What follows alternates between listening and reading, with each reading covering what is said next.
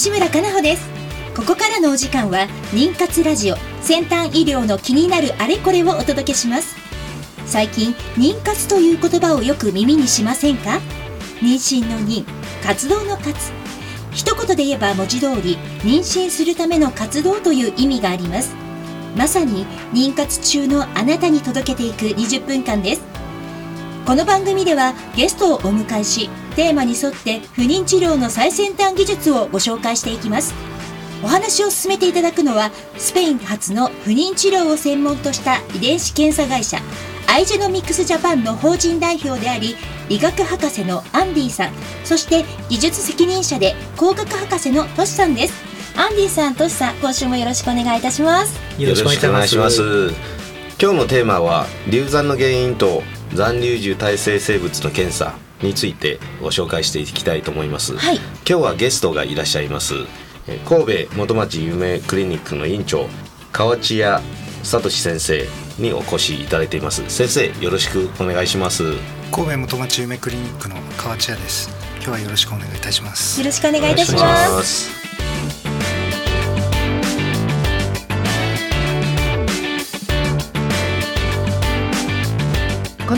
は不妊治療に関わる遺伝子検査の専門家アイジェノミクスジャパンの提供でお送りします。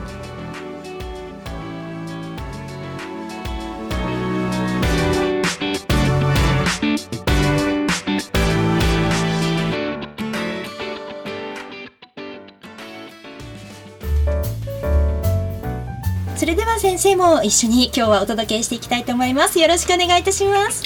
よろしくお願いします。はいまずあの川内先生あのクリニックのご紹介を皆さんにお願いできますか？はい。えーと、私たちのクリニックは神戸の元町、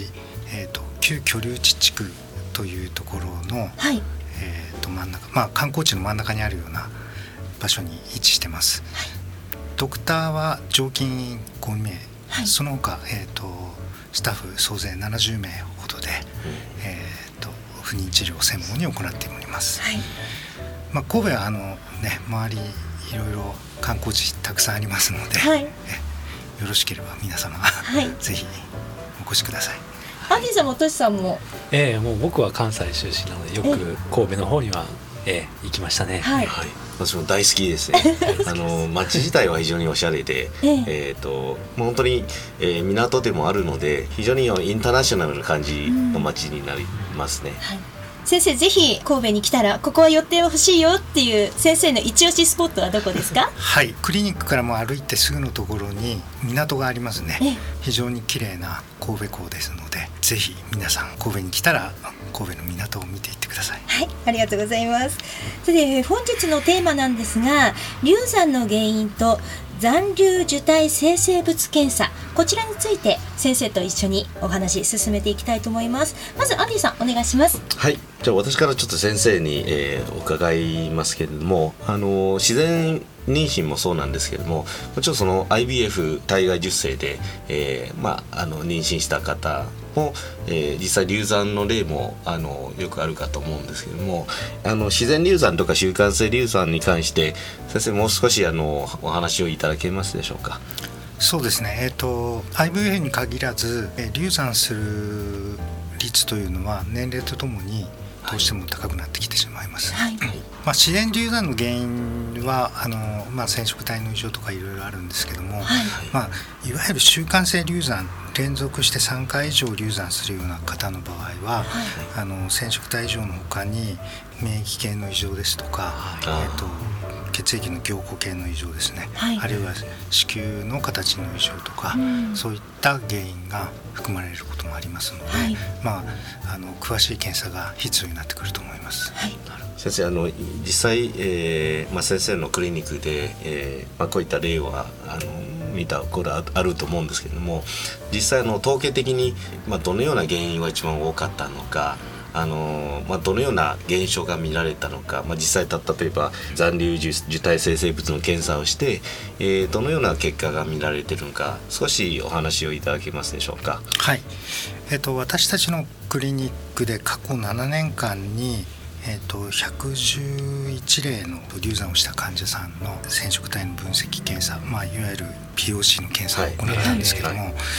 染色体の数が正常だった方は16%だけだったので、まあ、ということは80%以上の方に染色体ですね、えーと、どこか1箇所以上の染色体の異常が見つかってますね。はい、想定より多いですね。そうですね。まああの年齢が高い患者さんが多いってい。うこともあるのかもしれませんけども、私たちのあのクリニックの結果ではそのような形になりました。はい、はい。その中で、え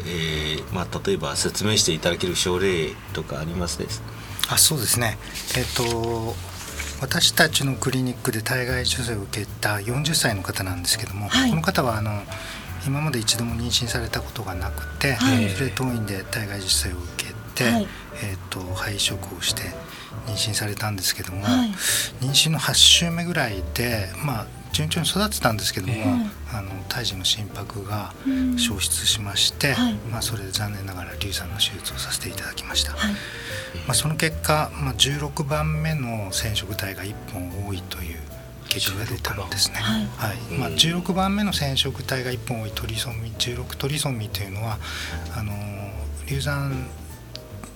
組織検体の検染色体検査では比較的頻度が高いものですが、ね、残念ながら16番目の染色体のトリソミーはあの、まあ、100%流産すると言われております。はい、ですのでこの患者様には今回の流産の原因は、まあ、赤ちゃん側の胎児側の方の染色体異常が原因ですよということをお話しされしまして、まあ、それでもう一度頑張ってね不妊治療をされて半年後にね、はい、今度無事また妊娠されて、その後あの元気な女のお子さんを自然分娩された。んです。はい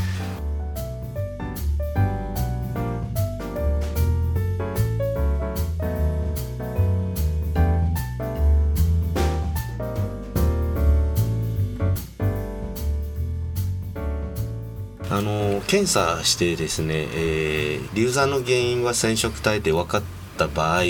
ー、何かそのあの積極的な対処法っていうのはありますでしょうかね？そうですね。あの今回のようあの今ご紹介したような、ええ、まあ、16番目の染色体が1本多いですよっていうのはこれはもうたまたま発生するものなので、えっとあらかじめ対処する方法っていうのはなかなか難しいんですけども、はい、まあ、中にはですね、えっとご夫婦どちらかの染色体に点座って言って一部分がひっくり返ってるところが見つかる場合があるんですね。でその場合は、まあ、体外受精が必要になるんですけども体外受精をして、えっと胚盤を作りましてそこから細胞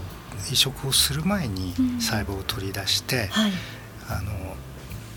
ご夫婦の染色体異常の部分がない移植をしても順調に育つ可能性がある、えーと、受精卵を選ぶ、まあ、いわゆる着床前診断というものの、えーと、適用にはなってくるかなと思います。まあ、着床前診断の技術を使えばあのそういった異常をあらかじめ知ることはできるかなと思います。はい着床前診断についてですね、えー、これはいつの放送でしたっけ、えー、今日はね4月の8日ですよ。3月の、はい、最初の最初ですかね、そうですね、はい、最初の放送だったと思いますけど。も、えー、はい、あのーまあ、先生がおっしゃったようにですね、えー、まず体外受精した後に、えー、移植する前にまず、えー、その受精卵の中から、まあ、数個の細胞を取り出して、えー、染色の異常があるかないかですね。特に16番の、えー、染色体が3本ある場合は、あのやはりえー、流産は、まあ、先生がおっしゃったように100%ほぼ100%流産するので、うん、えー、まあ、そういった、えー、肺はあんまり使えないですよね。そうですね、はい、えー、はい。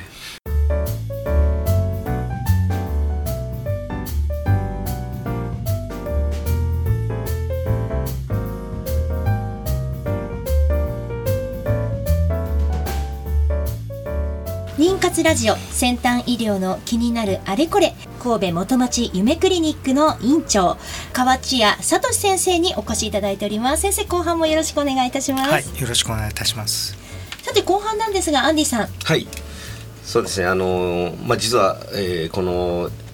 残留受胎性生物検査について、えーまあ、私も実際あの経験者ではあるんですね。はい、えっ、ー、とまあこれ本当はあのこのラジオを始める、えー、初回の時にも言おうと思ったんですけど、はい、えっ、とまあ実はですね、えー、私の妻もですね2回を流産した経験があります。はい、えー、2回目の流産をした時にやはり、えー、先生からですね、えー、染色体検査はしませんか？と。いうことを言われたんですね。はい、でもちろんあのまあ、3回以上じゃないと、えー、習慣性流産でとは定義されないので、はい、えー、あの自費で払わないといけないんですね。はい、えー、まあ、あの値段も高いので、うん、えー、どうしようかという悩んでる時に、えーまあ、私も遺伝子関係の仕事をしてきたので、えーまあ、ぜひ検査進めましょうと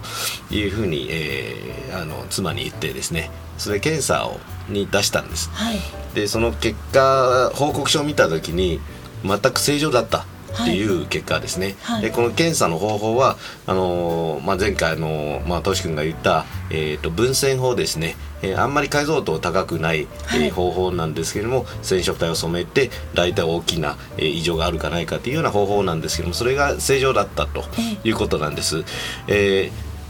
しかもその報告書を見たらですね、えーまあ、私の前職のお客さんだったんです。でまあ、知ってるところだからあもっとあもし DNA 残ってればもっと高い解像度で検査してみようと思ったところですね、はい、あのその会社に電話しました。えー、DNA 残ってればいただけないかという話をしてですね、えー、残してくれました、はい、それであの、まあ、会社に持ってあの実験してもらおう部下に実験してもらおうと思ったんですけども、はい、そこの検査会社で非常に親切にしていただいて、えー、じゃあこちらでやりましょうかということで、えーまあ、非常に解像度の高い検査だったんですね、えー、マイクラレイっていう、えー、技術を使ってですね、えー、それでもですね異常がなかったということです。異常がなかったということでじゃあ染色体じゃない、っていう、あの川内先生がさっきおっしゃった14%、はい、16%ですかねの中に入るんです、はい、非常に珍しいケースではあるのでじゃあ、えー、別の問題ではあるからじゃあ他に当たってみようと考えてですねで慶応大学の先生に、えー、お願いしたところあのーえーまあ、これも血血液凝固関係、えー、の、えー、問題でですね抗リン脂質抗体、えー、がちょっと足りなかったということで言われてですね、はい、で3回目妊娠した時に、えー、妊娠初期からもうアスピリンを飲みも飲み始めて、はい、えー、それで、えー、28週まで飲んだんです。で、まあ、それでずっとあの順調にですね、えー、妊娠が続いて、えー、子供も元気に生まれた、はい、えー、ことですね。はい、はい、まあ、これはもう私の思いであのこの遺伝子会社に、えー、入ってですね、はい、あのまあ去年からスタートしたのもあるので、はい、はい、マディさん今お子さんおいくつなんですか？もう1歳3か月ですかね。はいはい。そうなんですね。はい。ですからあのこういったその遺伝子検査の知識もぜひあのラジオで、えー、まああの一般の方にもぜひ知ってもらいたいと思いますね。ねはい。はい。先生今ねアンディさんからまあ実体験というかこういうお声もねあの、はい、ありましたけれども先生のもとにこうクリニックに通ってらっしゃる方々もいろんな体験あのあるんじゃないでしょうか？そうですね。ねえっ、ー、とまあ染色体分析をしてまあ、異常がなかったよっていった場合は、やっぱり僕らの方も、まあ、いわゆる不育症の検査、はい、あの今安西さんがお話しされたような抗リン質抗体ですとか、はい、その他の免疫異常あと血液凝固系の異常あと先ほどお話ししましたけども、まあ、子宮の方にね、はい、問題があって流産の原因を起こさないかどうかっていうような、まあ、子宮の形の異常ですとか、まあ、その他の検査を、まあ、おすすめしています。はい、であのもしそこで異常が見つかった場合はあのお薬の内服あるいは、まあ、手術等でですね、はい、あの流産を回避できる場合も、あのありますので、まあ、そういった方法もお勧めしております。今朝はあの先生に何かご質問とございますか？そうですね。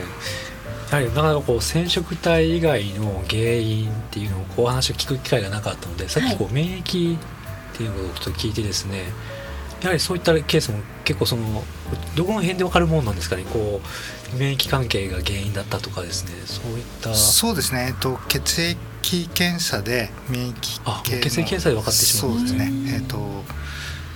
まあ自分の赤ちゃんを異物として攻撃するような、えー、あの体質をお持ちではないかどうかとかい。う検査、はい、まあ、それで異常があった場合は、まあ、いくつかの薬の投与で、まあ、その攻撃を和らげる、それで妊娠に着床あるいは流産しないように持っていくっていうような方法も報告されております。ありがとうございます。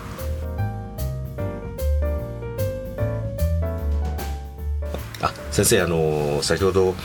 えー、その残留受体生成物の検査で染色体異常が原因で流産した場合、えーまあ、防ぐ方法として、えー、着床前診断っていうのが使われる、えー、っていうふうには考えていらっしゃると思うんですけれどもあの先ほどはあの構造異常の場合は防ぐことはできるっていうおっしゃったんですけれどもあと他にどういう場合の異常は、えー、防ぐことはできるでしょうか？そうですね、えっとまあ、先ほど私たちの症例を示しました16番の染色体が単純に1本多いような、まあ、構造異常を伴わない数数の異常数が1本多いですとか、まあ、少ないのはめったにないんですけども、はい、数が1本多いっていうものに対してももちろん着床前診断で、まあ、事前に診断することはできます。ただこれはまだ日本では あの前の放送でもあの紹介されているように、はい、まだ産婦人科学会のあの認可が下りてない検査ですので、うん、まあ将来あの認可が出れば、そういう検査が広まってくるんではないかなと考えております。はい、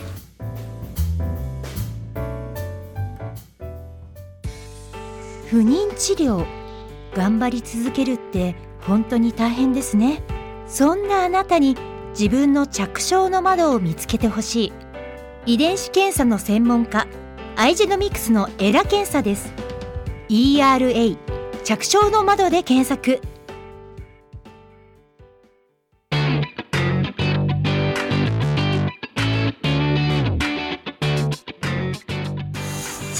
時間となりました。え今日のゲストは神戸元町夢クリニックの院長河内谷聡先生でした。先生ありがとうございました。ありがとうございました。来週も先生あのよろしくお願いいたします。よろしくお願いいたします、はい、あの来週のテーマなんですが来週は遺伝子疾患本因者検査の現状と将来というテーマについてえっ、ー、とお話ししたいと思います、はい、来週もよろしくお願いいたします。よろしくお願いしますこの番組は毎週金曜日夜10時から再放送をお届けしています。またポッドキャストによる配信も行っています。FM 西東京のポッドキャストページからお聞きください。それでは来週同じ時間にお会いいたしましょう。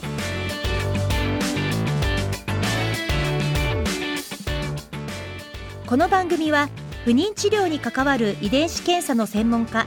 アイジェノミクスジャパンの提供でお送りしました。